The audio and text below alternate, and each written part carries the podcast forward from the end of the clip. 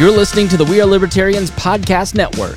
Find all of our shows at WeareLibertarians.com. You're listening to the We Are Libertarians Network. Learn more at WeareLibertarians.com.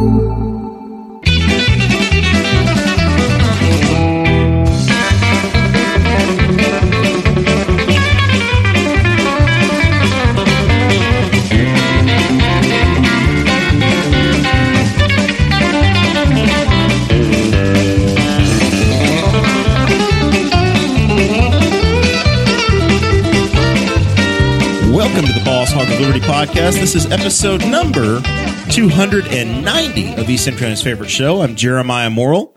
Uh, today I am joined by executive video producer, audio engineer, aficionado Zach Burcham, making us sound good and look good. And my forever co-host is at my side, Mr. Dakota Davis. What have we planned for today?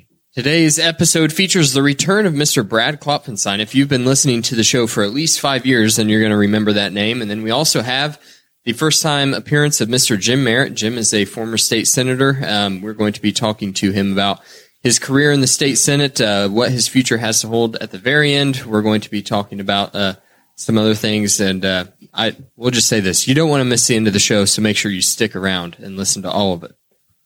All right.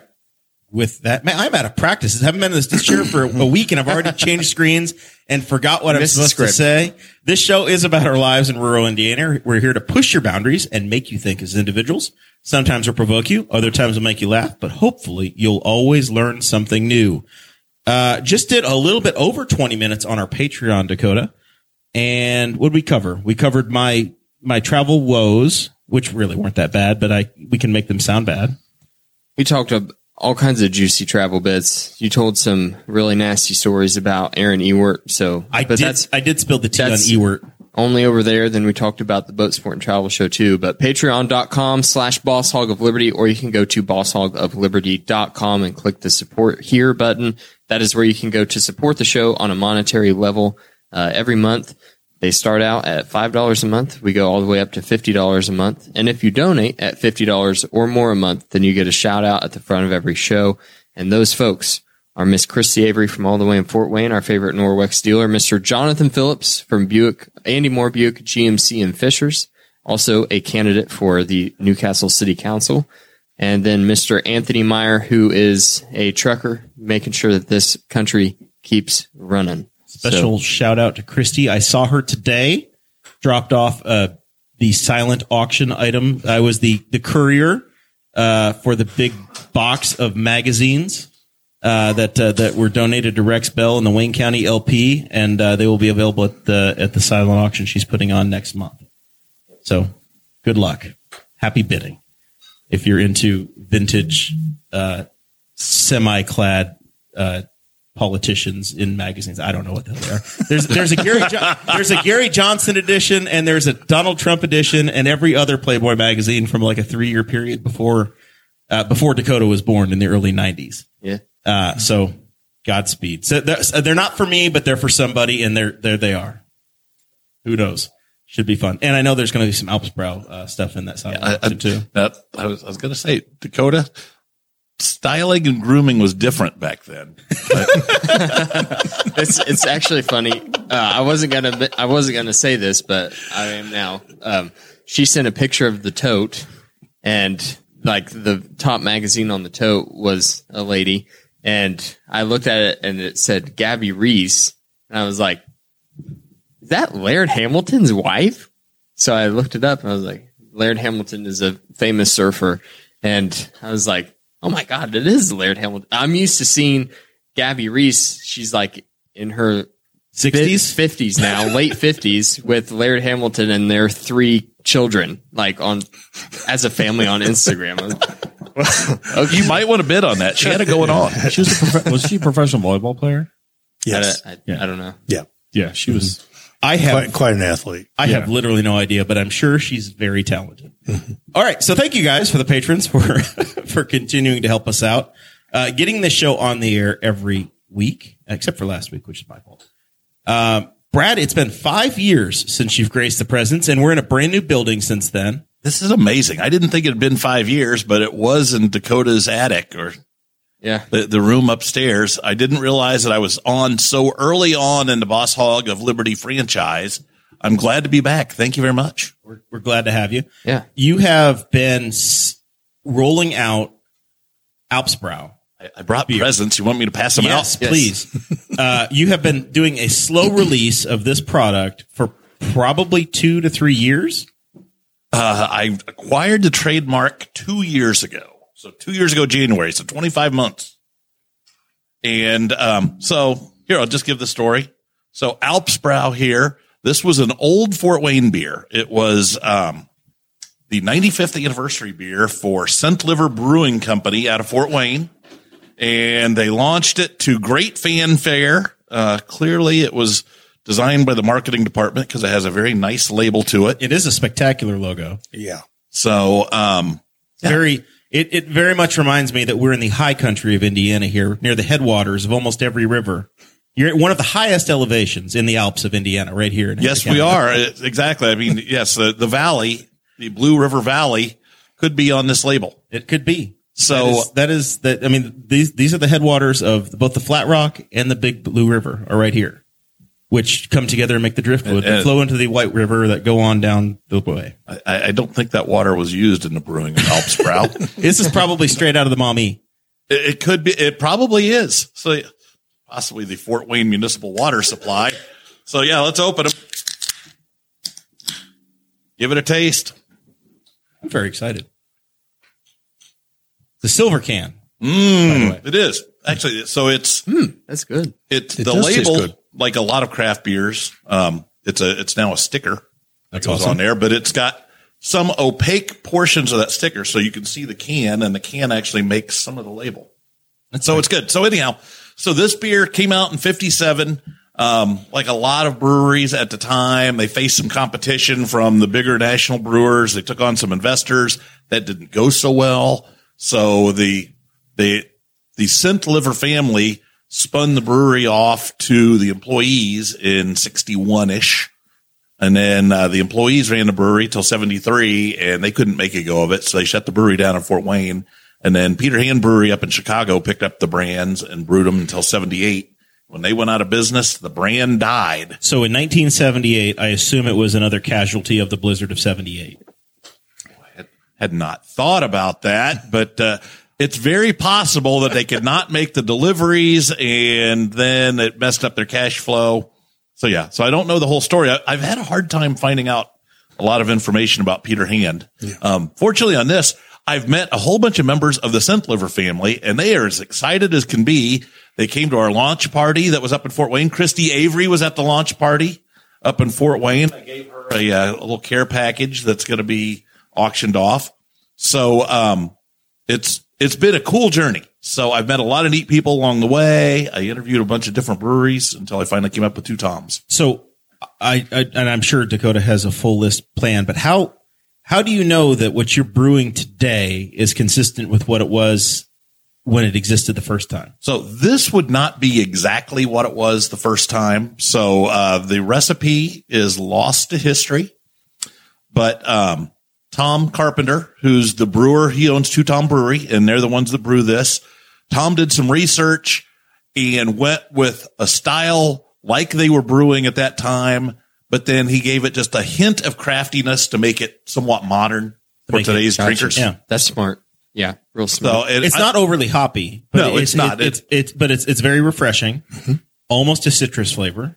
Mm-hmm. Not not overpowering, but it's it's very it's between a light beer and and just a, a hint of citrus. I think its official style would be a Vienna style lager. So it's somewhat of an amber. But yeah, one of my requirements was like, all right, we're not going to overhop this thing. I want people to be able to drink it and enjoy it and have more than one of it, one of them in a setting.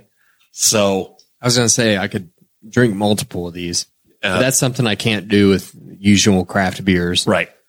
So, and it's, it's at a decent price point. So I think, uh, the brewery's selling it for $9 a six pack.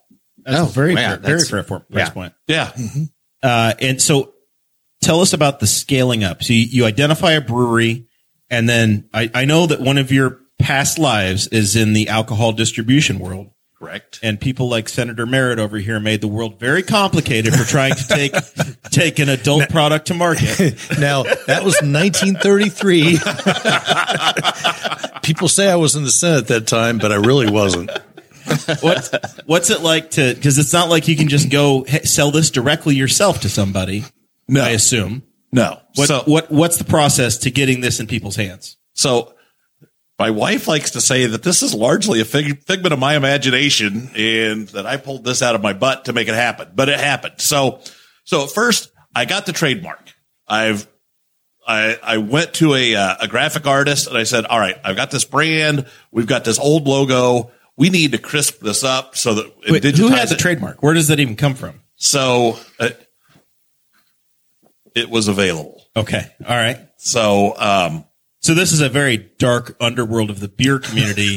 Somewhere in Chicago, you you you acquired it. I, I acquired it. All right. So yeah. That's all so I need to it's- know. Yeah. So it, it, it was, It wasn't the waters of Fort Wayne. no, no, it was not. So, um, so anyhow, but it's like, all right, I need to have a digital logo. And again, this is a brand that nobody remembered. It went out of business for a reason. It's not like there's a whole big club of people saying, I can't wait till they bring back Alps Brau. so, um, so we had a little party at my house. I'm like, all right, I'm going to need some seed money to get this going. And we had like a dozen of our friends come over and I go to hold the trademark. I've got to be selling something. So I, the first thing I did, I had a bunch of little refrigerator magnets made up and I go, all right, here's what we're going to do. We're going to have a party. Everybody's going to donate hundred dollars. You're going to get a limited edition magnet. These will not be available after tonight. They're going to be numbered on the back so you know what they are.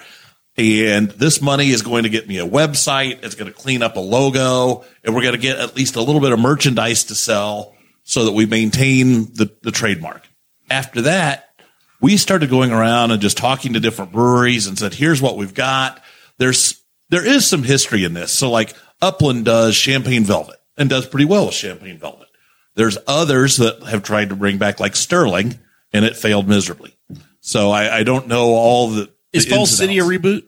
Falls It City is. So, but? Falls City does not make anything close to what Falls City was. It's it's very hopped and very different, and they've got a number of different styles. Um, but these but these these brands have come back. I guess they they have Yeah. come back. So, but the one thing that I I learned was any brewery that has brought back a brand, it might not be their most interesting beer, but it is easily their best seller. So, and I knew that with my connections, it would sell. So we talked to a lot of breweries that were interested, but they were just too small. They didn't put it in a can. And I mean, I'm selling nostalgia as much as, as much as I am the beer inside. The beer is great. Yeah, it is but, fantastic. But a lot of people are going to try it because they're like, Oh my gosh, Alps Brau, that's that old Indiana beer. So, um, so I had to get somebody that had a canning line and had at least some capacity to bring this on. I talked to a couple really big brewers and one of them laughed and just said, uh, no. Uh, the other one said, great, commit to doing 50,000 cases out of the chute. I'm good. I'm not, I'm not sure I'm that good though. So, um, so I, I talked to several and I'd actually talked to Tom from Two Toms like a year and a half ago. And at the time he was mildly interested, but we never really followed up. And then he reached back out to me this fall and said, Hey, I think I'm to a point where if that brand is still available, I'd like to give it a try with you. And we met with him a couple times. Him and his wife are fantastic. And it's it's Fort Wayne originally too. It is so from it ties directly So- back into that community. And so I really, if I, I really wanted to be with somebody from Fort Wayne, but that certainly t- narrows the market. Um, but yeah, it, it's been great. And in the meantime, he'd opened a tap room up in Fishers. this Fort Wayne side. hate is just too much to take. You know, you know, Fort Wayne and Orlando, Florida, have the same population, right? They are the same size communities. Yes. Yes, they are similar climates as well. Yeah, well, I I mean- Listen, if Mickey Mouse had moved to Fort Wayne, you couldn't keep keep the people off 469. That's all I'm saying. Is it is the uh, is the two toms that's in Fishers? Is that off ninety six? It is. It's so yeah, right off I sixty nine, just west. It's in front of the big Menards, if you're familiar Okay. with it. So um, yeah, so it's great. So we had good response. We got TV, we got radio on it. The only area where we stumbled, we miscalculated the demand, And in You needed that fifty thousand number, didn't you? we needed the fifty thousand because in in five days we've effectively sold out, and so we're going to be out for the next three and a half weeks waiting on the next batch. to Wow, be that's done. really impressive. Thank God you didn't awesome. launch a bourbon, Brad. Oh my yeah. That's what the uh, Would have been the seven more years of waiting. That's what the plant in southern Indiana is for. They go, yeah, this mash bill is pretty much the same. yeah. So uh, yeah, so I've been thrilled by it. Um, it. So we've got a Facebook page, obviously, and uh, and our website, and I'm trying to keep people updated on where they can find it because we're still getting some deliveries out from people that committed ahead of time. But like there was a liquor store in Plainfield that committed, and they sold out in less than a day. That's insane. Their delivery came on Tuesday, and by Wednesday morning they were out. So so we'll figure it out. So the guerrilla marketing has gotten this first wave claimed off the shelves instantaneously. It has. So, so the, the, the challenge is going to be once everybody tries it once, getting them to come back and buying it for a second time. I mean, there's some novelty to it and the novelty's selling on the front end, but it's great beer. So it, I think it will continue to expand. And yeah, it, it's been a, it's been a fun journey for sure. I really like it. So I'm a Miller Lite guy, um, and I drink Miller Lights all the time. And I always try to like throughout the summertime, especially like I'll grab a small case of some type of craft beer and keep it in the fridge for like mowing the yard and stuff. And uh, yeah, I can. I'm definitely going to be picking up a case This is two. totally a lawnmower bill beer. And Oh, yeah. Good news is I wasn't sure how many people were going to be here tonight. So there's more than one for each of us. So, spectacular. so don't feel like you got to nurse this one. Okay. well, it, It's his last can. it's a it won't be available for three more Don't weeks. feel bad, but it's his it's last it's a boating beer. It's a lawn mowing beer. It's it's, it's great. I'm really hoping that the folks uh, in our audience is going to tell uh, the Blue River Tap House across the road that they should probably reach out to the Alps Brau people. Now, are they And- brewing themselves, or do they just have a long list of beers? They are going to do a very select amount of brewing themselves in the basement, I believe. Maybe, Okay. maybe very very small, just enough for themselves. Is that the Scambries that are starting that? I believe so. I'll have to double check. I, I used to sell beer with them. but uh, I, your your Facebook friends in common. I know Okay. that. Yeah. Um, but I, I know they're going to have a lot of guest taps in there. So I'm all about guest taps. this is the uh, this is this is it makes it's a it's a perfect synergy to me. It is. So, yeah, obviously I am, I am born and bred in Indiana. I found out, my mom has told me in the last couple of years, I'm a seventh generation Hoosier. Wow. Which it's hard to get to seventh, seven generations since the Yeah. state was founded. You know, You've got to be prolific breeders. The, the great the great part about this beer, other than the taste, is that they've got a wonderful promoter, and it it's all about promotion. It's all about branding, and and uh, he's had he's got a good start, and uh, he's going to be sponsoring some podcasts in the future. Very good. You were on the side of a race car, were you not? In the Uh, we- qual- attempting to qual- qualify. they didn't qualify. Attempting to qualify how, many, how, many, how many cars have not qualified for the 500 in the last 10 years? I was on that one.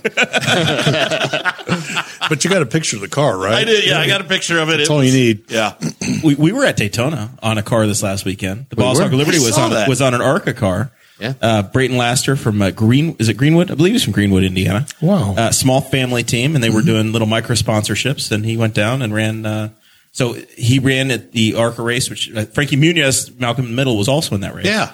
uh, but uh, I think I think Brayton finished twenty fifth or so. And the and the winner was from Anderson. The- yeah, the winner is an Anderson local. So Yeah. a lot of Hoosiers in that in that event. There's not, is there an ARCA race in Indiana? Winchester, Okay. I believe they race Winchester still, and Salem. I think.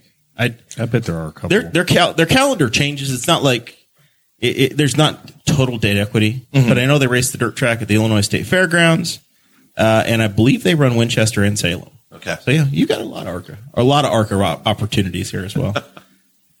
so yeah, big we're big racing fans around here too, Jim. So am I. There's there's nothing there's nothing that we don't we don't touch. We're in, we've had uh, ba- uh, Kent Benson's been on this show, a Newcastle native. Uh, basketball, baseball, football. My chiropractor's a former racer. So, Oh, uh, really? yeah, yeah. So, uh, yeah, I, I bleed Indy 500 and NASCAR, and it's good to see NASCAR has a lot of Hoosiers. Oh, yeah. that- that, you know, in, in the Cup races and whatnot. Chase Briscoe of Mitchell. Chase, and, uh, J- Justin Haley, I think, is from he's up north. Need to get some of those guys back in an IndyCar. That's just my opinion. Next year, you got another chase. It'll be in an Indy car, in a very fast Indy car. That's true. You're going to make a patron, Andrew Bowman, a little upset with those words. He- He's the big NASCAR guy. Sorry, Andrew. Fact. It's okay. Well, it's it, get this beer sponsorship launched well enough. I mean, maybe you'll be on the side of a little 500 car or an Indy 500 car this year. This could be the Alps Brau, Boss Hog of Liberty from the Alps Brau Studios. A neon sign back there would look would look I spectacular. wanted neon sign. It would I- look spectacular. I looked into those. Heck, they were like eight hundred dollars. Yeah. Yeah, and very few people make them. Yeah, yeah. Real and- and- Manufacturing them are very difficult. And you know who's buying them now? Are wedding parties. Like oh. it, for the, the you'll you get one. My brother had one made, but you'll get one made for your photo booth for a wedding because everybody it's a it's a big production when you get when you, Brad. You know this. You're Yeah. newlywed. Uh, You got to get the you got to get the backdrop and you've got to get the neon sign made up with the last name. A lot of extra letters in your name, so the sign would have been cost prohibitive. I'm sure. No, it'd be lot of bids. clop. Clop. Yeah. Yeah, clop. Clops. Yes, the clops. The Clops. Just just get like two or three made, and then sell the other two, and you probably make enough money to pay for yours. Actually, that's not a bad idea. Yeah, yeah. Just people, I mean, like I don't, I know every race fan. Every time they walk into a bar that's got one of those Miller Indianapolis Motor Speedway neons, they're like, "Ugh, I'd like to get my hands on one of those." And if you meet somebody that's got one, you're always impressed. Well, when I was in the beer business, I'd always get some hillbilly that would come up to me and say, "Ah, they look good in my home bar." Well, Why would I want to put it in your home bar? There's like two guys that drink beer there. I need it someplace that has more eyeballs. Well, I could show you the receipts of, of an Aaron Ewert that would show you that he probably earned himself a Busch Light. Uh, And that's always possible. sign. Yeah, there, there, there's a there's a handful of people that probably probably deserve it. Yeah. All right. Well, we wish you well. The, Thank uh, you. I'm excited about this. so currently available in a, how many how many locations right now versus what we're we're scaling up to? Yeah, so it's always going to be available on draft and package when we have it from both two Tom's locations. Uh, And where are those locations? Uh, there's the one in Fort Wayne, and I forget the name of the road. It's on the northwest side. The other one is on 96th Street In Indianapolis. Fishers, Mhm. Indianapolis Fishers right line. near I sixty nine. Yep. Uh, we've So got. this a- is the I sixty nine beer. it kind of is. so Yeah, yeah. yeah. So that they, I, I've said that at least initially, it will- Anderson and Marion, they're coming your way. it will mostly be available within about 30 miles of I-69 between Indianapolis and Fort Wayne. Although I did see that we are in Mishawaka at a place. Uh, there's a bunch of places in Lawrence just because I live there. So everybody I know, like here, pick this thing up. Um, we will be in uh, Total Wine and More out on this next round once we have supply. But I'm a little worried that a, a few of these big places that go go through a lot of product, we don't have enough to supply them at the moment. so that's coming as we as we gear up. Gonna So- have to get this on down at our uh, our Elks Club, Dakota. Have Yeah, to have a conversation with the powers that be. I know I would we just- got a lot of Guardian on tap down there, but Yeah. I would just be happy with bringing some cans down to the Noble Wine and Spirits in Newcastle. We could make that happen. I'm sure. Now, I've got it in the VFW there in Lawrence, but that is purely selfish because on Wednesdays they have every beer for two dollars. so I will go in and support them every Wednesday. Say, hey, thanks for carrying our beer. the I'm a Friday night elk when I'm not camping. Um, that's the that's the go to.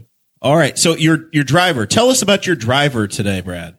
So uh, I was coming out here, and my driver, see, he said he'd chauffeur me. Former state senator, actually, on two different occasions, he was my state senator based on redistricting and me moving and him him moving. Um, but Jim Merritt was a state senator from 1990 to 2000, I believe, 20, 2000, or 2020. I'm sorry. Yes. I've noticed the older I get, I drop decades, and I'm not even Yeah, 40 like- yet, so I, I totally understand. So yeah, but 30 year career in the uh, Indiana Senate and now is launching a bid for governor of the fine state of Indiana. and, and he's Right also on my show. He is my chauffeur. So, uh, actually Jim has been a good friend of mine for quite some time. And Tell them how how we really kind of got to know each other. well, we first met because when I was running the Indiana Licensed Beverage Association, we cut a check to the Indiana Senate campaign committee, and it was a nice check. It was like two or three grand. Yeah. And we'd handed that thing off, and it was gone. And like 10 days later, I get, uh, what did you refer? An unhoused individual showed up at my office. And I'm like, this is odd. This guy's going to hit me up for money. I don't know how I'm going to do this. And he goes, uh, I, I don't know exactly what to say or, or how to do this, but he goes, um, I found something on the street that I think belongs to you. What would you have found that belongs to me? and he pulls out this check for three grand made out to the Indiana Senate Republican caucus. They just threw it right in the trash can. Apparently, Yeah, I know, like, apparently, They said, "Ah, never apparently mind." Republicans require checks with more commas. So I said, I bet this guy would serve Yuengling illegally. so then I, I started chasing down the chain of custody because we gave it to, um, who was the uh, old sheriff from Angola? Real big guy. Um, you know who I'm talking about, state senator. Um, oh, Meeks. Yeah. Yeah. Bob Meeks. So we gave it to Bob Meeks and Bob said, well, I gave it to Jim Merritt. He was supposed to turn it into somebody. so that led me to Jim. So then I called Jim. I'm like, Jim, you're my state senator. I've been meaning to call you. I need to get to know you, but I go, I've got to check that my understanding is you had possession of it one time and now I've got it again. Now an unhoused individual has given it to Yes, me. now an unhoused individual. So I actually gave the guy 20 bucks. I'm like, thank you very much for giving this back. You could have just thrown it away or done something else with Well, it. that'll cover the gas coming out here. Yeah. I didn't give you 20 bucks. I gave it to the unhoused That's individual. why I'm reimbursing you. So I listened. I listened to Rob Kendall's show this week, and he's not a big happy. He's not very happy about gas money. So No, he's, he is not. He's a, he's a grumpy pants when it comes to training for roads. yeah. He, um, yeah. We have an honest disagreement. I, I consider it user fees. Same, but I full uh, full disclosure. I you know I build roads for a living, so Yeah. I, I'm a big fan of pavement. Jeremiah has a conflict of interest in Yeah. this department. I'm the I'm the libertarian who likes stop signs and paved roads. I'm, yeah. 3M, right? and I don't like paying tolls. I'm kind of with you on this. yeah. hmm Yeah. We, they're uh, all user fees. it, it, so that was the, that was initial, uh, Klopp and Jim, uh, meeting. Really, we've, we, we'd met before, but it, it, it was a great run for 30 years and I, I enjoyed it. I had some pretty good success with different pieces of legislation and, and, uh, but you just don't shake, uh, your love of public policy and public service overnight. And I retired in 2020 and, um, I'm still not done with it. And I, I like, uh, th- thinking in big rooms. I like, uh, trying to uh, solve big problems.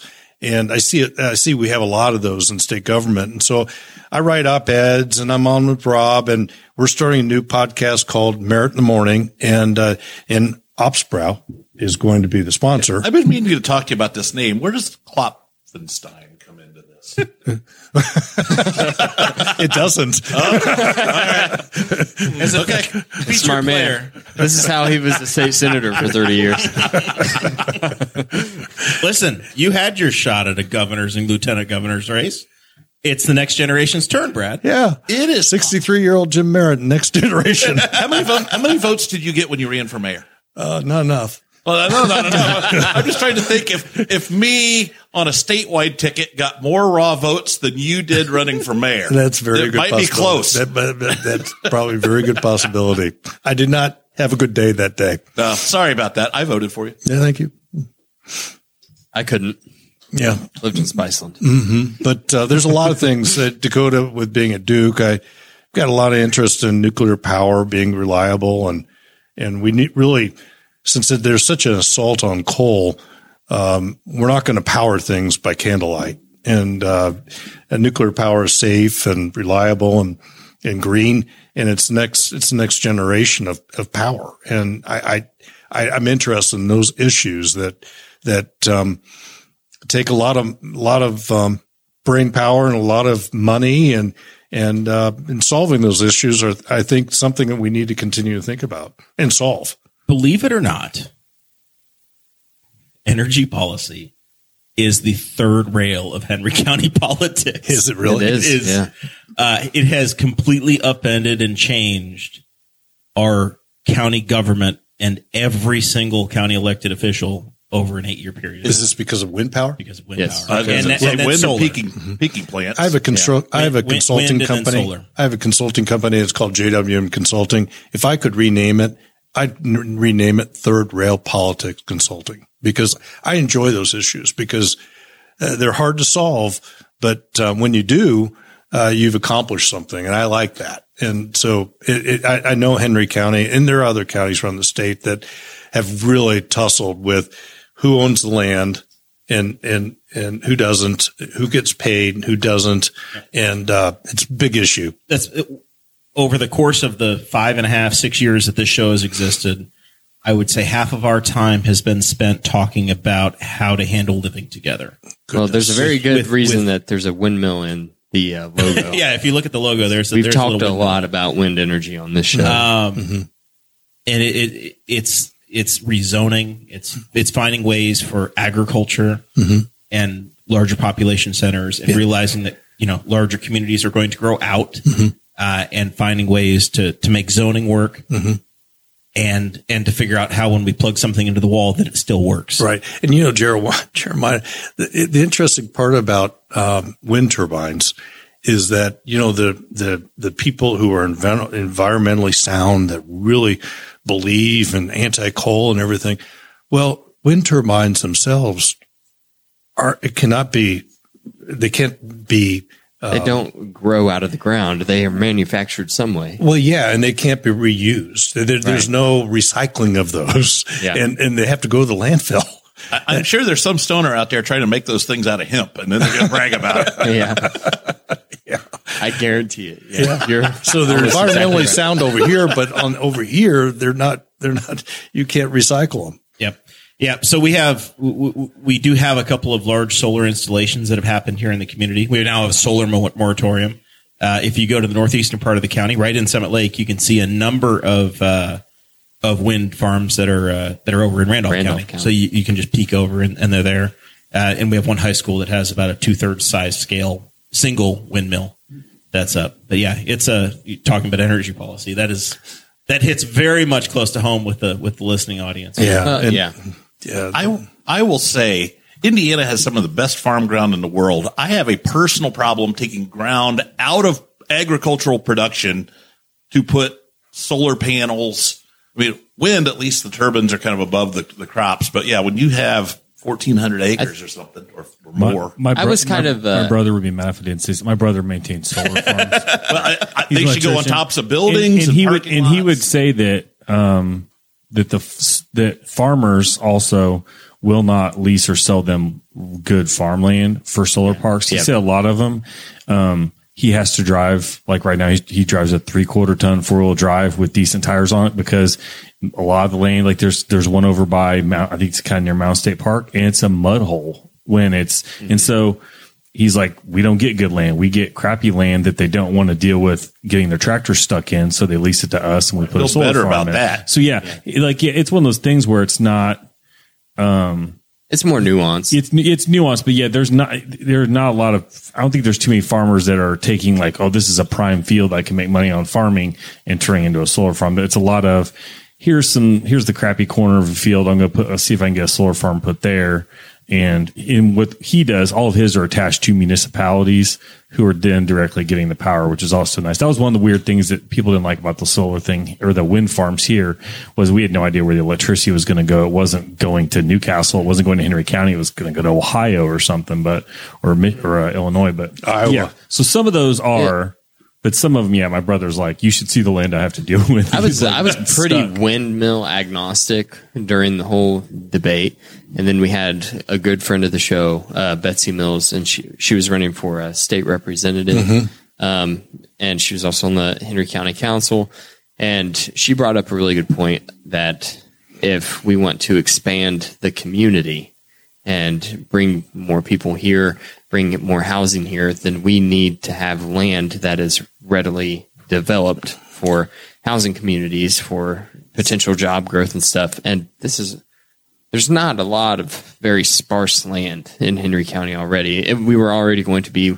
one of the most populated areas in the state with wind farms. So it was like, oh, okay, maybe this area in particular isn't the best fit, mm-hmm. but that's not to say that we take wind out of the equation for generating electricity long term totally. But you just have to be more smart about it. You can power, and you know this, power Right. probably southern Indiana if you put a small modular reactor in, in a place like, um, oh, Crane and it's not naval base crane, and uh, or you could you could place it somewhere on the eastern side of Indiana and and power the whole.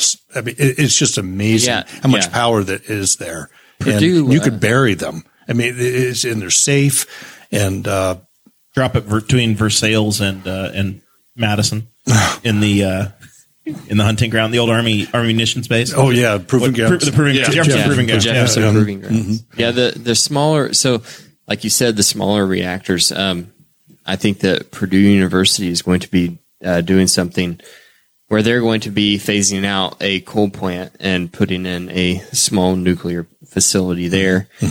That'll be really interesting. See uh, everything that they're able to do, the things that they're able to show the public in general about. That'd be a That, wonderful. that's the problem. Yeah, right? That Yeah. especially you know it. uh, Yeah, well, the movie and you know all the different incidences, which are two or three that have um, people don't think they're safe, and they are. And uh, the nice part about it that a small nuke could be made at um, down in um, just west of Evansville. There's a maker down there. There's a builder down there, and and uh, uh, uh, Babcock and Wilcox, and uh, and so you know this is prime prime uh, time for us to look at the future because coal plants are going to become unused and they're going to be um, they're a perfect place to to put a small modular reactor. Legislature uh, did pass a bill last year that um, uh, gave a push to that, and I and I, and I think you're going to see more and more from state government. You do have I. And I, I didn't anticipate us spending the night talking about nukes, but here we are drinking Alps Brau, talking nuclear power. The more Alps wells you, you have, the more you start talking crazy. I, I think we do have one relatively close to the state up in Monroe, Michigan, right on right on Lake Erie. There's there's already a nuclear. uh, Lake Michigan, Yeah. uh, the It- Cook, Okay. Cook plant, and and that actually, uh, I'm sorry, we're getting into this, but that actually powers most of North it, Fort Wayne and most of Northwest Indiana, and uh, excuse me, Northeast Indiana, and uh, uh, you can see the the power lines for nuclear power plants are are much different than just the regular elect, uh, elect- electric lines, and uh, Do they glow? Huh? but uh, uh, most of Fort Wayne is powered by nuclear power from the Cook plant. Alps Brau, powered by nuclear. Nice. Nukes in a 12 ounce can. So uh, we're talking about this because you served a lot of time on the utilities committee. Yeah, I chaired the utility committee for uh, probably 15, 20, a long, long time. And uh, I was always looking for the, the, the idea of how we can, you know, it, because there was so much push against coal and, and Indiana needed coal so much that um, I invested a great deal of time in, in nuclear power. And the nice part about these small nukes is that they don't need the water supply. Cook, Cook is on Lake Michigan. Because And- it needs the cooling. yeah, and uh, these small modular reactors don't need that. Very interesting. So, what other issues were your your targets or your your wheelhouse issues when you stir, served in the state senate? Well, I, I wrote the safe haven law, which you can drop your baby off at a hospital, and, and you've seen probably on Facebook they've they've really turned that into a great thing where they have the special boxes at a hospital. Got one just down the road here at our firehouse. Right. That all started uh, at uh, Community North Hospital, where ba- baby Ephraim was left um, about six feet away from the emergency room and froze to death. And that's and I wrote the bill from that. And uh, uh, you probably know the Lifeline law, where we, if you're if you're under 21, you're at a social event, somebody's overserved, you call or text nine more like text nine one one, and we have texts all 92 counties now, and uh, you um, you stay and cooperate and you have immunity. And this last session, I tried to push the legislation that allows immunity for the person in need of medical attention because if you're a situation where I don't want to, my, let's just let my body uh, sleep it off. And then he, You don't co- you don't wake up. you don't wake up. And so um, I wasn't successful this year, but we'll continue to work on that. Uh, those two pieces of legislation, and I led the effort in 2017, writing 24 bills, of which 17 became law uh, regarding um, uh, addiction and, and recognizing uh, naloxone and having it uh, available over the counter. And so um, I spent a lot of time on common sense issues that uh, are kind of counterintuitive because it, you know drop my baby off without the adoption and all that, but we want to save the life of the baby. You can figure the rest out later. Yeah, exactly. If somebody's been drinking and we're not going to arrest them uh, uh, with the life with the lifeline law, and, and so um, I tackled big issues and and uh, and I really enjoyed my thirty years, and and a lot changed in those thirty years in the state of Indiana for the good. Now um, I've put a lot of attention on just talking about issues like uh, the governor uh, last summer talked about uh, that we have uh, we we we we don't have the people the manning tables in state government. We're we're cut to the bone. And um, and so they had a jobs fair um, last summer in, in in the state house in maybe even the state office building. What I would have done is I, I would have had a lean six sigma program and I was said you know we have 49 agencies that are cabinet officials. Let's try to work this out where we share employees that we make lemonade out of this lemon and and try to make it um, and, and and cut government make be more proficient more um, efficient i'm really interested in, in, an overhaul of the department of correction we're building a, a prison up in up in uh, northwest indiana uh, we're rebuilding westville uh, correctional facility uh, and, and, and when all that money was sloshing around from the federal government, the, the legislature had a budget in 2021 where they, they funded 400, 400 million dollars to rebuild this prison. Now it's up to 1.2 billion. And I have not, and I've been paying attention. It's all about warehousing human beings. There's nothing about transitional health care. There's nothing about uh, having um, a reentry, mental health and uh, I, am concerned. I, I feel like being outside the Senate, I can look at these issues in a common sense way, and and uh, and and uh, I'm really enjoying kind of looking back and, and, and looking forward to see how I can help with my experience and uh, make things better here. So that's another issue that Dakota and I have been talking about for four years on this show. Yeah. Is that we just built a new community jail facility. There were 18 under construction in state of Indiana at one point. And Sheriff John Sproles was on this show four weeks ago, and he said, "Guys, it's already full. We had the ribbon cutting last year, and we've already filled this filled this and, jail. And we had the for the primary, we had this the uh, prosecutors, and like." They behaved or to kind of talked as if there was space in this jail to even be more aggressive. And then all of a sudden the sheriff's department guys come in. They're like, it's full. It's they, we're done. They were talking about like, and we were like, "Are you just becoming way more aggressive in who you're arresting?" And they're like, "No, it's just bringing people who were housed in other facilities. We were paying the state, or we were paying other counties to house these people in their jails, and then, uh, or we had outstanding warrants that we decided to." Okay, we have more room in our jail. We're going to start bringing more people in that have warrants. And Th- it wasn't even that the policing got more aggressive. The theme that we heard during the process where we raised our taxes to pay for the new jail, uh, and where we were increasing our headcount was, hey, we've got all these level six felons that the state said, hey, they have to come back and stay at the county. Yep. Uh, so we filled our jail with them. We had to pay to put them on the outside. This community had some federal lawsuits where some people got hurt. So then the gov- the, the feds came in and said, you're going to figure it out. You're going to build a new facility or else we're going to take over. Mm-hmm. I'm sure it's a story that's repeated across many of the 92 counties. But you're telling me, hey, we've got overcrowding at the state facilities. We've got county jails that are brand new that we just literally have. The pavement is just dry in the parking lot, mm-hmm. And now they're we're busting at the seams there. It sounds like there's more than just a hey, we need warehouse people problem. We've got we got to stop arresting people or we've got to change the culture. Yeah, we got to change the culture. And uh, I, I, wonder, uh, this Sproles, I wonder if he has a good relationship with Department of Correction. Uh, you know, there, there, are a lot of things that come to mind when we're talking about this. It's a, it's a really good uh, topic to talk about because the more we prepare inmates for the outside, they're paying their debt to society. So we're, we're, t- we're tough on crime.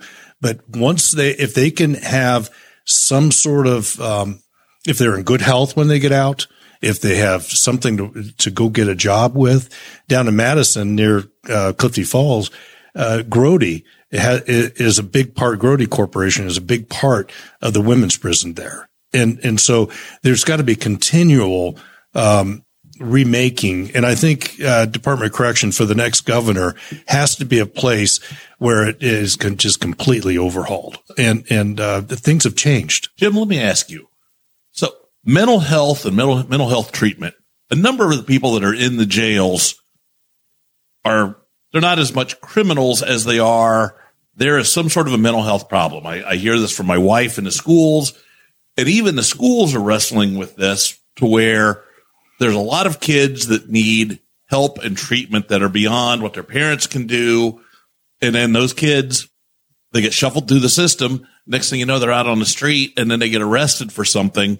And jails are there to incarcerate people and punish and hopefully rehabilitate. But there seems to be a lack of treatment for those that are really mentally ill.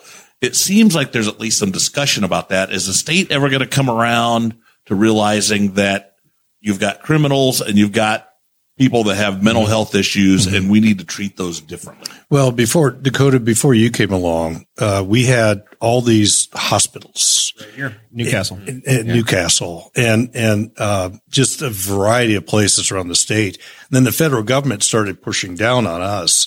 Evan Bayh was governor at the time and we started closing all these hospitals.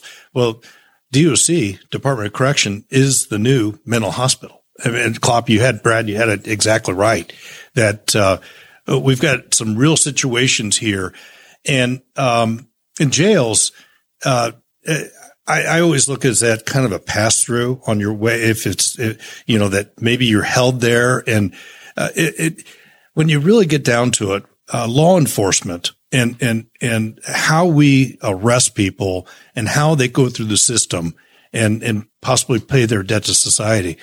Um, it, it, it, this sounds boring, but it's all about data.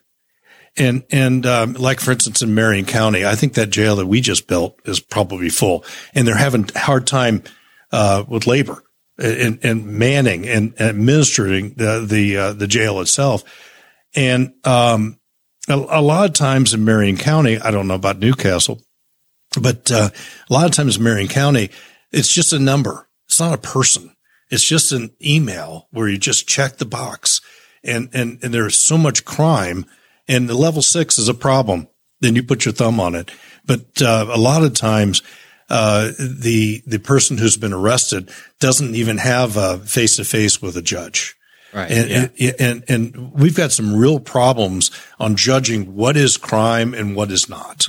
And, uh, we want people to be safe and we all can be uh, tough on crime. We just have to be smart on crime. And you gotta, you gotta work with data and, and, and, and, and we'll be a lot safer if some smart people get a hold of the system. Well, Detective Pierce was saying what eighty percent of the people in our jail are on the front end of Yeah. seeing a trial, And the- and then- they're they're they're not even through the system yet. Right. We're just that far backed up. Yeah. the mental health part came up um, for lo- our local city government, and w- and they, they we're talking about the county as well because I believe in Delaware County they just announced a partnership with IU Health, I think, for a crisis center um, where people could go in. I think they could stay for like it was like 47 and a half hours, and then they could walk out, turn around, and go right back in.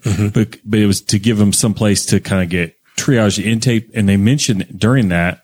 Um, I'm not sure if it's every day that like Sproul's, they, the local sheriff's department at times will run four to five transports a day trying to get people to mental health facilities where there's space because, and it's usually not anywhere nearby. It could be mm-hmm. the other side of the state. And like, if we could just have a local place and, and Newcastle is a unique thing. We had a state hospital and they tore it down and they built the prison where the state hospital was. We literally Bingo, swapped bingo, a bingo. mental health facility for a state, ho- for a state prison. Yeah. Um, well, when we understand much more about, Yeah. about mental, and you know, um, when uh, David uh, Dakota, when we were growing up, the, the song was "The White Coats are coming to get us." Aha, aha, and it's completely different. And and you know, mental health is health, and what people like myself are trying to do is, you know, a broken brain is just like a broken arm, and uh, it, we've got a mainstream healthcare, in, in, including what we call regular health and mental health. It's very important.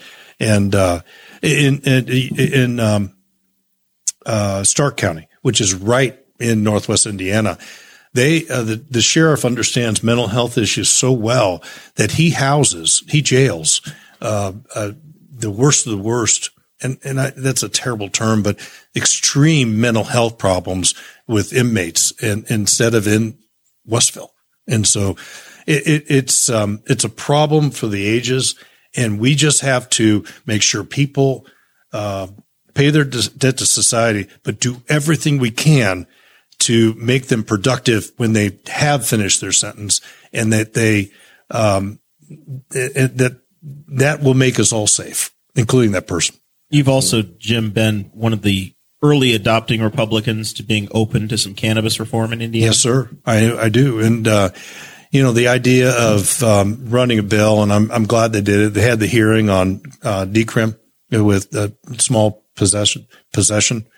Uh, that's all fine and everything, but uh, being in a farming community and, and uh, it, hemp has such a big future in, in construction materials, in in um, in CBD oil and in, in, in, the medical end, but also um, automobiles, which Newcastle right here. And uh, there's a company named Flexform up in up in Elkhart that they they they import jute, um, which is a, a rope. huh? A rope, a rope, yeah.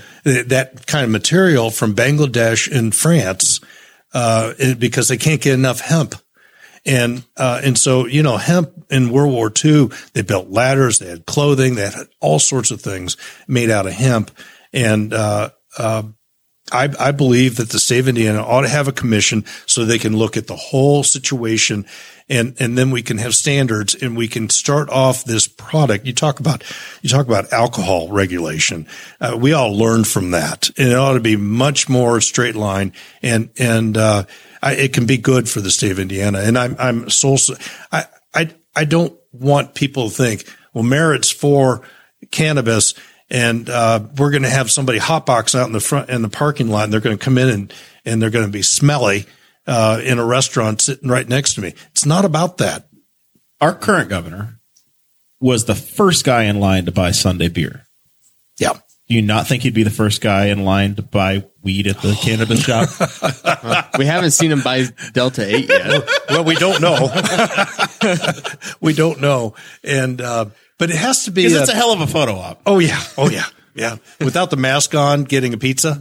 Yeah. He's had yeah, yeah. several pop yes, photo ops. Perfect. Yeah. But you know, there's a heck of a future in front of he us. He could go to Brown County, but Zach and I couldn't. Yeah, oh, yeah. I was going to say that was it. He was at the Hobnob down in Brown County, staying at this his house there that I couldn't go camp in. Yeah, yeah. But it, you know, it's it has a heck of a future here. We just get to got to have our hands around the whole thing so that people are safe and people understand that that uh, what's right and what's wrong. And it, you know, it's here. I was in Los Angeles last week they're mostly a functional society. Yeah. Mostly. Yeah. Mostly.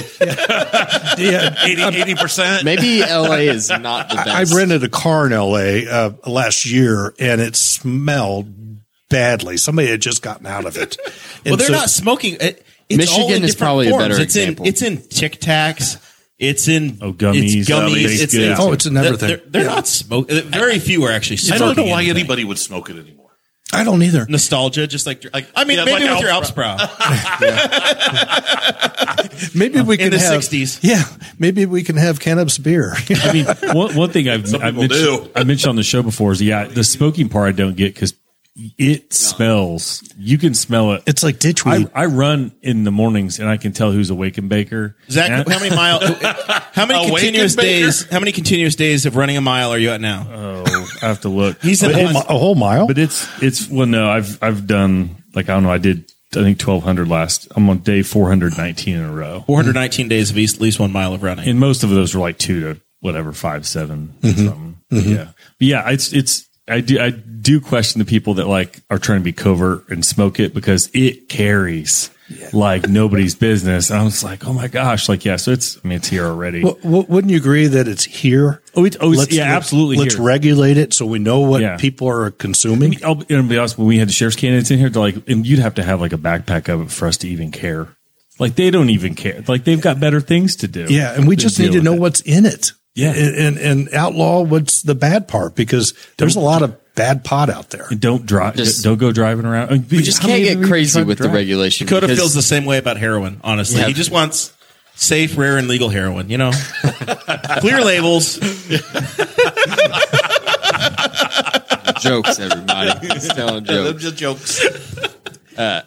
But I'm, I Reasonable, was gonna say, regu- re- reasonable regulation. Yeah, because you got places like Illinois and uh, there's other st- and also Colorado um, that have taxed the crap out of it, and oh yeah, people hundred percent. people are buying from the black market. Yeah, still, we got a than what buddy who the knows the legal first the first ramp off of uh, I seventy when you're going over to Illinois. Is he running for, is he running for mayor? yeah, I I don't know how I couldn't place a bet on the Super Bowl in California, but I could in Indiana.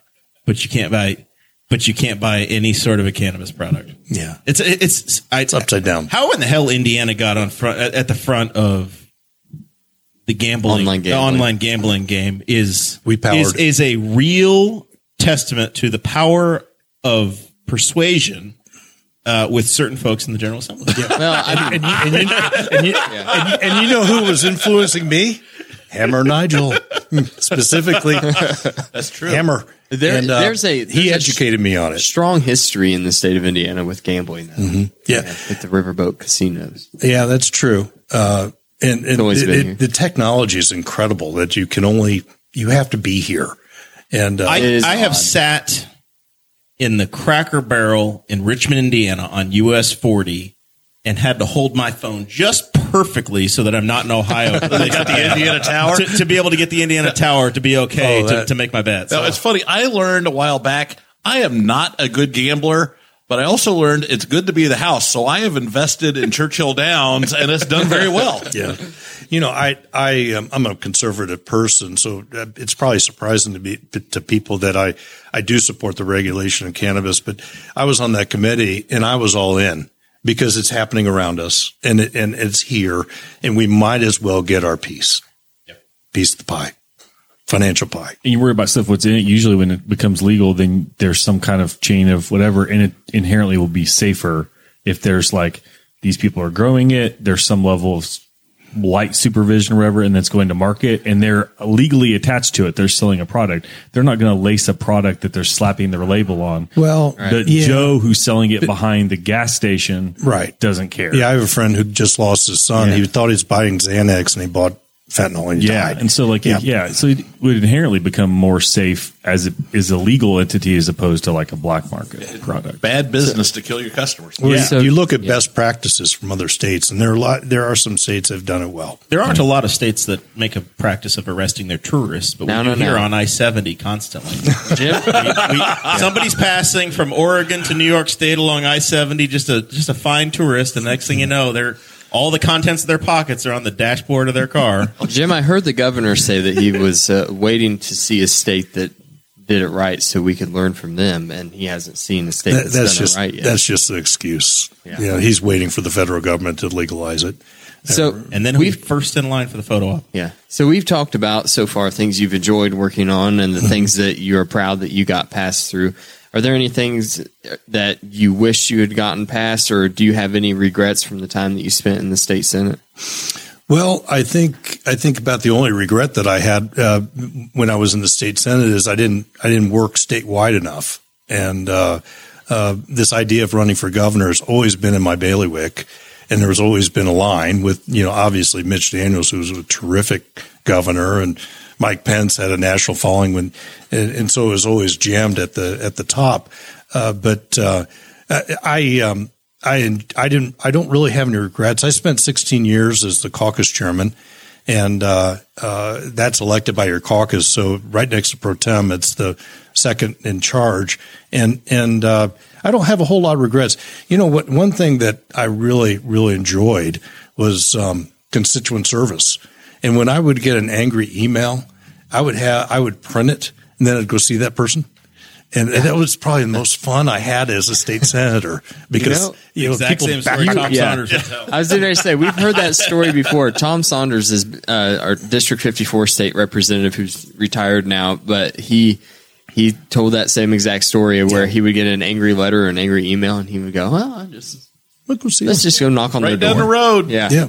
People don't think that we, you know, we invested invest our time in the detail, and and uh, I, I had twenty three bad emails, and they're all the same written, and uh, I printed them off, and over three or four weeks, I stopped on my way home from work and and saw the people. It was an environmental issue, but uh, I, you know the the issues that kind of got out of hand. Um, uh, they're just very very few, and I, I don't ever dwell on the negative part. So what you're saying is to get Greg Pence on the show, I need to just send him a really nasty email and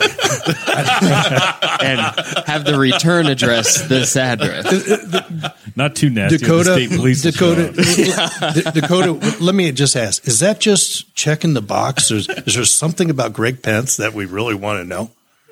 I just want to talk to him. I'd like to know what he sounds like. I want to like. know that he's a real person. I want to know what his voice sounds like. I was I, I was on a first name basis with David McIntosh. I was on a first ba- ba- name basis with Mike Pence. I was I, I was I met with Luke Messer in Washington D.C. multiple times. I have never been in the same room with my congressman. He- he- Uh, I, I'm I'm not what's changed. No. I'm easy to beat. we we find out he's been in town in the paper on the pictures the next day, and that's how that's yeah. I've never actually s- heard his Unless voice you're going like to a the radio ad. GOP luncheon, Yeah, that's the only time he's not going to see the guy. Good luck. Anyway, we appreciate having this, the FaceTime with you. Well, I'm going to be back. so quickly. this is this is awesome. All right, so our pet issue here, uh, and it's because we have Dakota and I have been involved in a number of local elections over the years.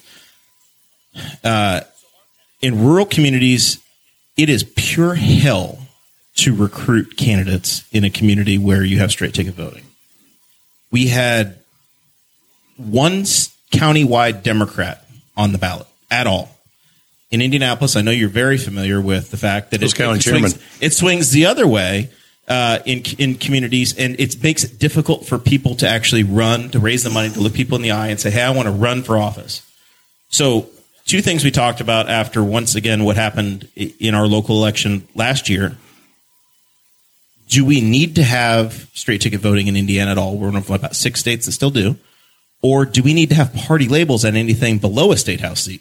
Do we actually need to say, you know what, this this candidate for uh, surveyor or this candidate for sheriff or this candidate for county commissioner, county auditor, does it matter if they're Democrat or Republican, or do we just say, hey, run who runs and we'll see what happens? Yeah, I served as county chairman of Marion County for a couple of years, and so I learned a lot. And I was sued um, by the Democrats and for early voting, and and I always felt like you you could get it done with one day.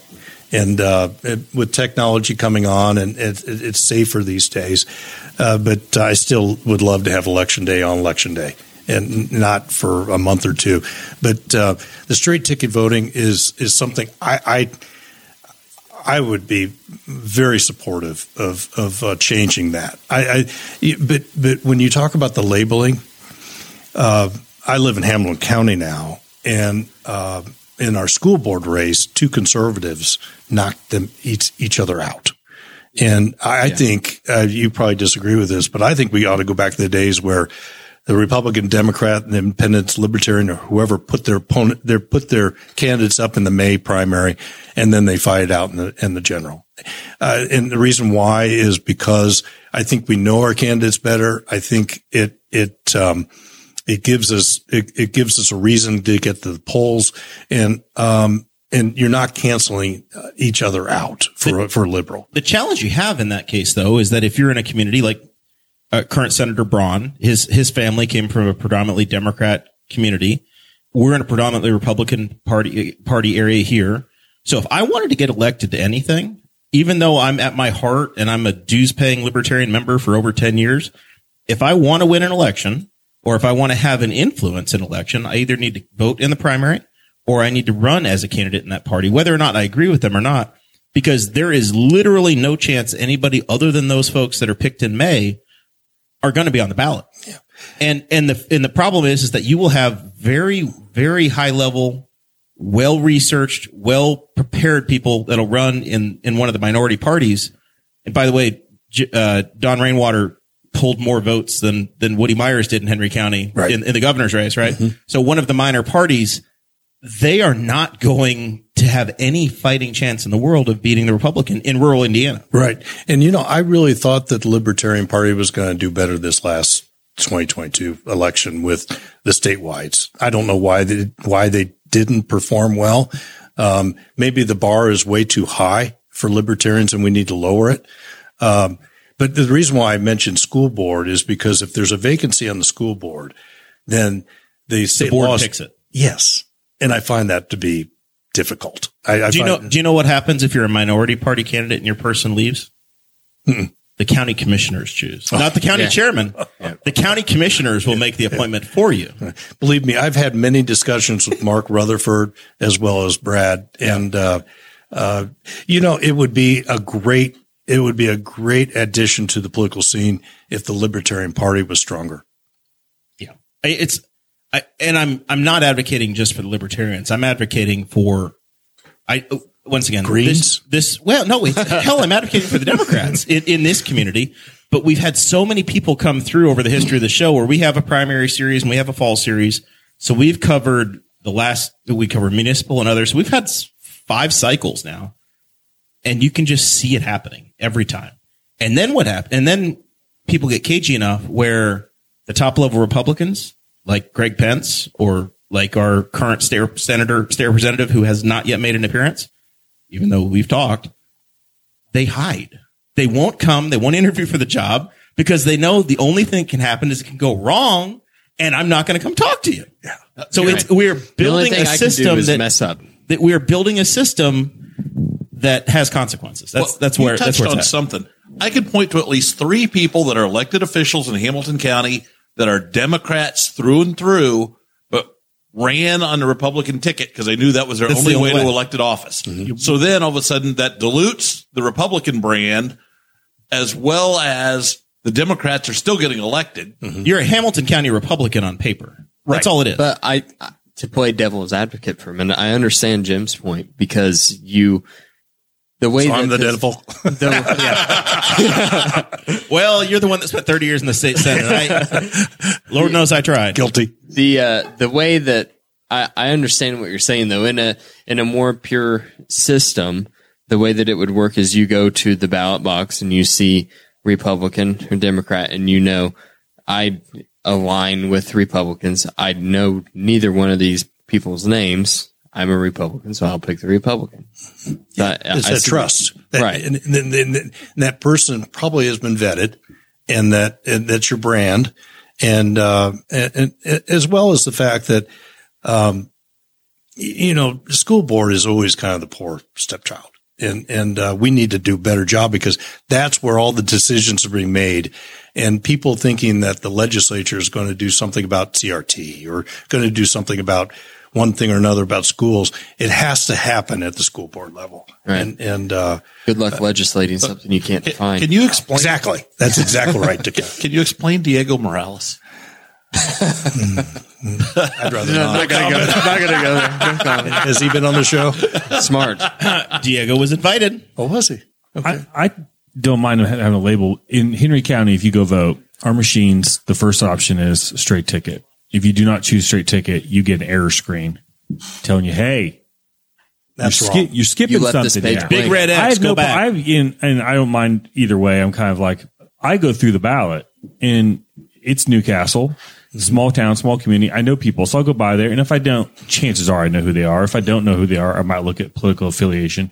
But they should at least be forced to go through the ballot and vote individual races, as opposed to just blanketly. I mean, we had a guy who ran, and he flipped. He openly just flipped the party to to have a chance to get on the ballot. Mm-hmm. And he had somebody tell me, he's like, no, I can't vote for you if you switch parties because I can't vote for anybody that has that letter behind their name. And they knew him and they would have voted for him with a different letter behind that. Literally the only reason he lost a vote was because of the letter. And so I think that that level of partisanship is insanity when you literally For a city council race. yeah, yeah. For a- in for some cases, or this case, he was, this guy was running for a county office, and so the that's it kind of plays in the level of partisanship where like I've gone to every city council meeting that I could, except I think I missed like three in the last like four or five years. There's not any partisanship in what they're doing. Like there's one, it used to be all Democrat locally because we used to, we were a big UAW town or used to be. That's fading. Uh, now there's one Republican. If you went in and just sat through all the meetings, you couldn't figure out who the Republican and who the Democrat is. They're all worried about the same thing. They're worried about potholes. They're worried about railroad crossings that fall apart and the railroad can't come and fix them or, or the arms don't come down. We're dealing with that locally now. Our, our, trash Demo- pickup, our yeah. Democrat mayor was quoted in a news article for saying he voted for Donald Trump. Really? Yeah. Uh-huh. So I mean, Well, the issues you're talking about, the countywide, that's just a little different than porn in the classroom. You know, the, the issues are at the school board level right now. And, and Yeah. there are a lot of parents that are upset. I'll make the trade. If you take the party labels off city council and, and county, I will. Uh, we can have Republicans and Democrats for county for for school board. I will make that trade today because I think our communities will be better off. If- very well the could be, talent pool of the people that are running these communities with twenty million dollar budgets, vastly better if if we just take the labels. We off. had two. We had two candidates came in here for a race. One of them came in with binders um, of information. The other one was late because they lost their cat, and he they were literally chosen at the last minute to fill a seat because the guy who was the incumbent was no longer coming back, and that guy won, and the person who had all the preparation, all the information, lost, and and it's it's school. I like school board. Our, our school board's a lot of like former. Ours isn't Republicans and Democrats. It's educators versus jocks. That's our school board. I'll be honest. My our school board is educators versus jocks. basketball versus We had a guy who got elected who didn't complete one form, didn't do one questionnaire, didn't show up to one thing. But hey, guys, varsity basketball player, New Castle High School, and now he's an administrator in that same school system. So I really, really want that. That like, yeah. So how that goes, school board I can go talk to, I know every member of my school board. I don't care what their political affiliation is. I'll go talk to them. I'll go ask them. I run into them. My mom has coffee with one of them. So, but just the team part, I'm just, Do you kinda think with the team most stuff. citizens dig that deep into a school board candidate? no. No, No. but they, but But it's the most important do they, position. yeah, but like, so do I want that person? I don't want that person just then picking a letter and saying that person is going to have it because there's lots of like t- tax abatements are big things for schools because schools give up money when there's tax abatements and um, the school board has to vote for those. And so that's kind of a pseudo political thing. But some of that stuff, like the CRT thing hasn't come up locally. That's not an issue for us. So to have a state issue turn into a, suddenly a local issue, That makes it go difficult. ask them. Yeah. Well, we do appreciate the listening tour you built today by coming to Yeah. Boss Hog. listening, listening to Henry County's issues. You know, you know the thing is, is Our, our, this our is tales of a local community. Uh, Jeremiah, this is what I miss. I, I, I really miss being out in communities.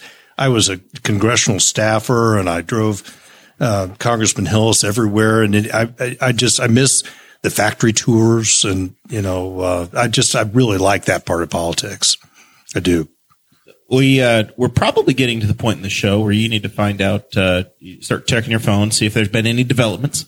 Uh, but are- is there anything we've left off hot topic issues that you want to make sure you cover? No, I, I, when, uh, I, thank you very much for having us.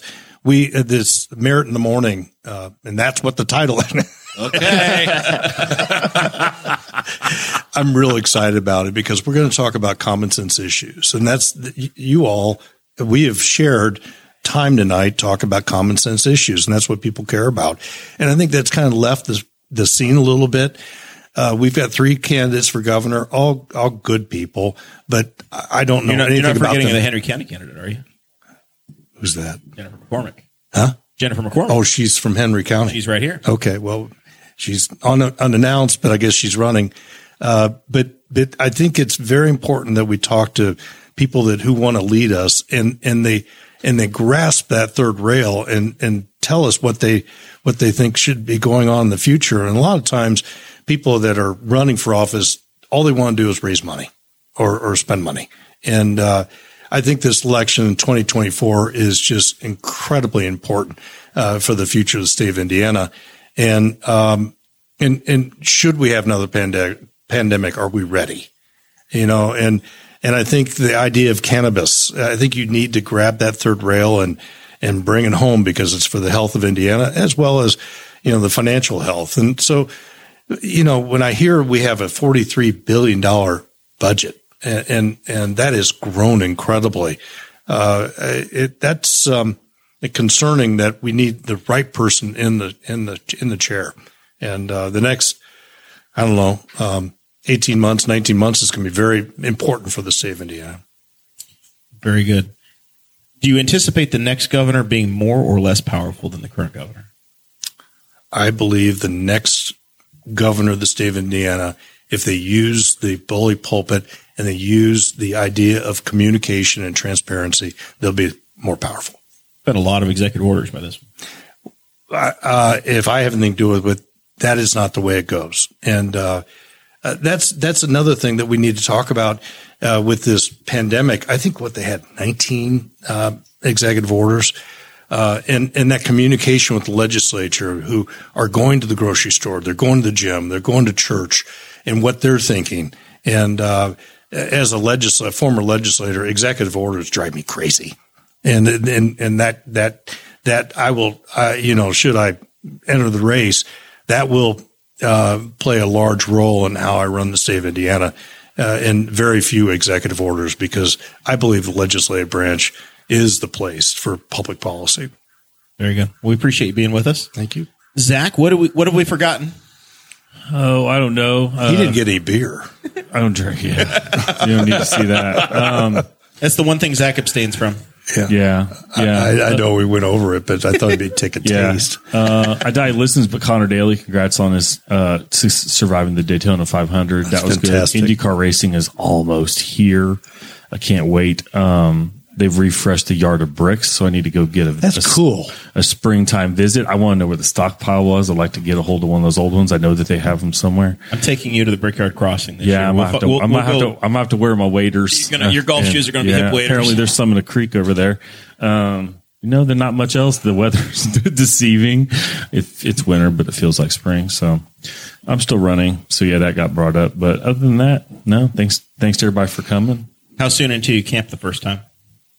Um, I'm I'm uh, well, I'm going to be going. I'm taking it to Tennessee, uh, to Camper, Tennessee for spring break. So in March. Well, it's due to snow uh, because the sectionals are coming. That's right. Yeah, How- yeah. how Tuesday, snow? Yeah, we're looking for a Tuesday snowfall. That's always when it's. I, w- I would like an actual uh, the the. And I don't blame the meteorologist. That kind of that dud of one we had a couple, I don't know, a couple weeks ago that was The supposed to be real storm? bad. The slush storm, because it all came down. It was just slush, not rain. I had the snowblower ready to go. I'm. I want like a six or an eight. I inch saw in the news this morning that uh, we are below average by 12.8 inches. Yeah, yeah. The uh, Snowfall. Now, now the basketball team, New Castle, um, are they are they good this year, or what? What's the record? No, I have no idea. Oh no! I haven't been to a game. Call I know school we're the board world's member. largest and highest. Yeah, Adequate. They're doing okay. Uh, New Castle did have a wrestler won a state championship. Yes. The fr- there's a freshman wrestler who Uh, won. So that's been the talk of the town the yeah. last uh, the Tyler, last week.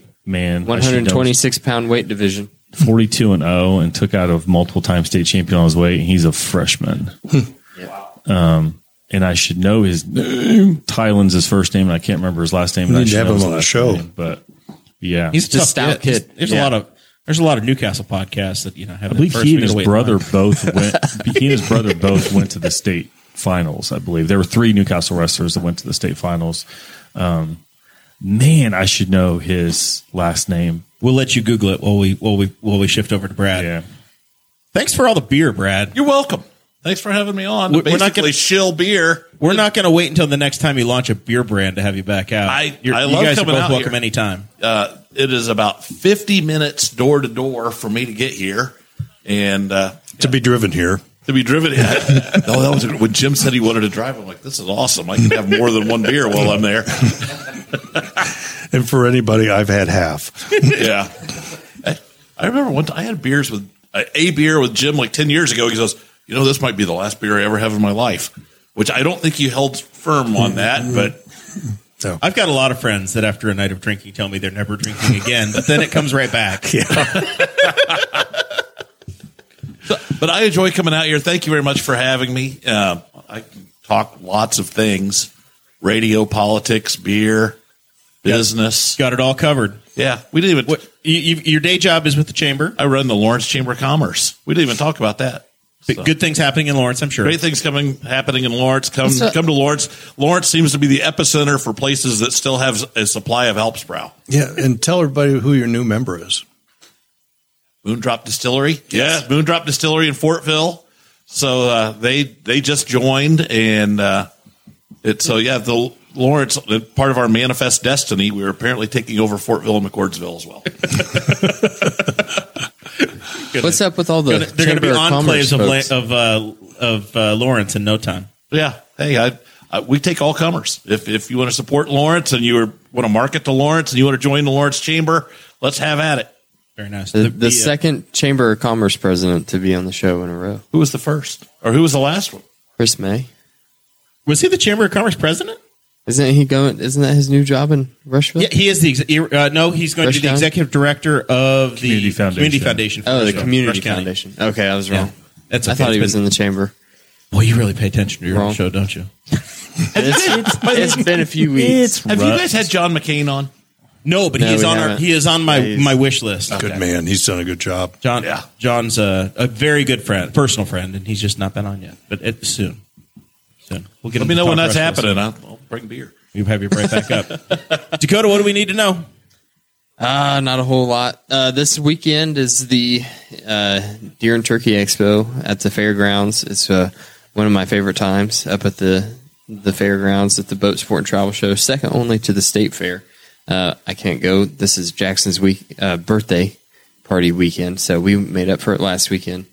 I would encourage everyone to go, though. It's a great time. Uh, take your family. The people watching if nothing else is spectacular. Yeah, well, that's How true. crowded was it? Oh, very Because that event has It's very been, crowded. especially Turkey Fowl weekend.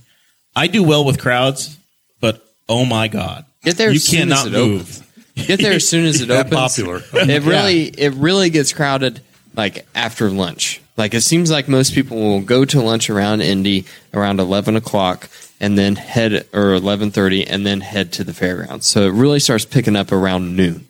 But you can get there at ten and it's not that crowded from ten to noon. And within two hours, if it's not crowded, then you've seen pretty much everything. How many campers had signs that said "Please don't use this toilet"? Oh, that was a thing. we went to this RV show like last month, and it was a thing that they had like marked off the toilets, and I was like. It was like one of those things like you go to Ball State and it's like in your lease it says you're not allowed to like burn furniture or put a couch on the roof and you're like this is there because they had to put it there and the toilets were all marked I didn't notice. do not use I Yes. didn't. I didn't see it. Like I'm sure that they must have been marked if you guys saw it, but I didn't pay any Oh, attention. that was yeah we noticed that after a I wasn't while. looking We're at the like, that's bathroom. So my my son would walk into a camper and he would look and see if there were bunk beds, and he would go, "No, can't get this one." He would reject them. Yep. All right. So Tylen Thrine. Tylen State Thrine is your state champion, The, the one other thing, New Castle, the bridge is finally open, everybody. The right. long national nightmare of Henry County is over. Our bridge was closed down in like September. It was supposed to be open in November. It opened last week. Is this the one that we came across? Yes. Sounds Okay. That's Yes, a great, great that- bridge. Fre- yeah, fresh. Fine, fine. The fine people at HIS Constructors have completed the project, and everybody is very happy. Not sure what the Everybody survived. I've heard some mixed. There mixed was- reasoning for the mm-hmm. delays, but it's yeah, it's think there finally was a- over. I There, there was a Buick that went- amalgamation of there was a. Buick that tried to make it Dukes of Hazzard style Not without the bridge being there, and that set him back a while. Oh my goodness. but We as- can't we can't have nice things. As somebody Jim. whose whose in laws live just on the other side of that bridge, it got old over the holidays. So I'm glad it's open. very good. All right. Well, thank you guys very much for being a part of the show. Thank you. Uh, apologize for our uh, our tardiness. Uh, it, it's been two weeks since we've had an episode. That won't happen again for at least a couple months. Uh, with that, we say thank you very much, and we'll see you next Thursday.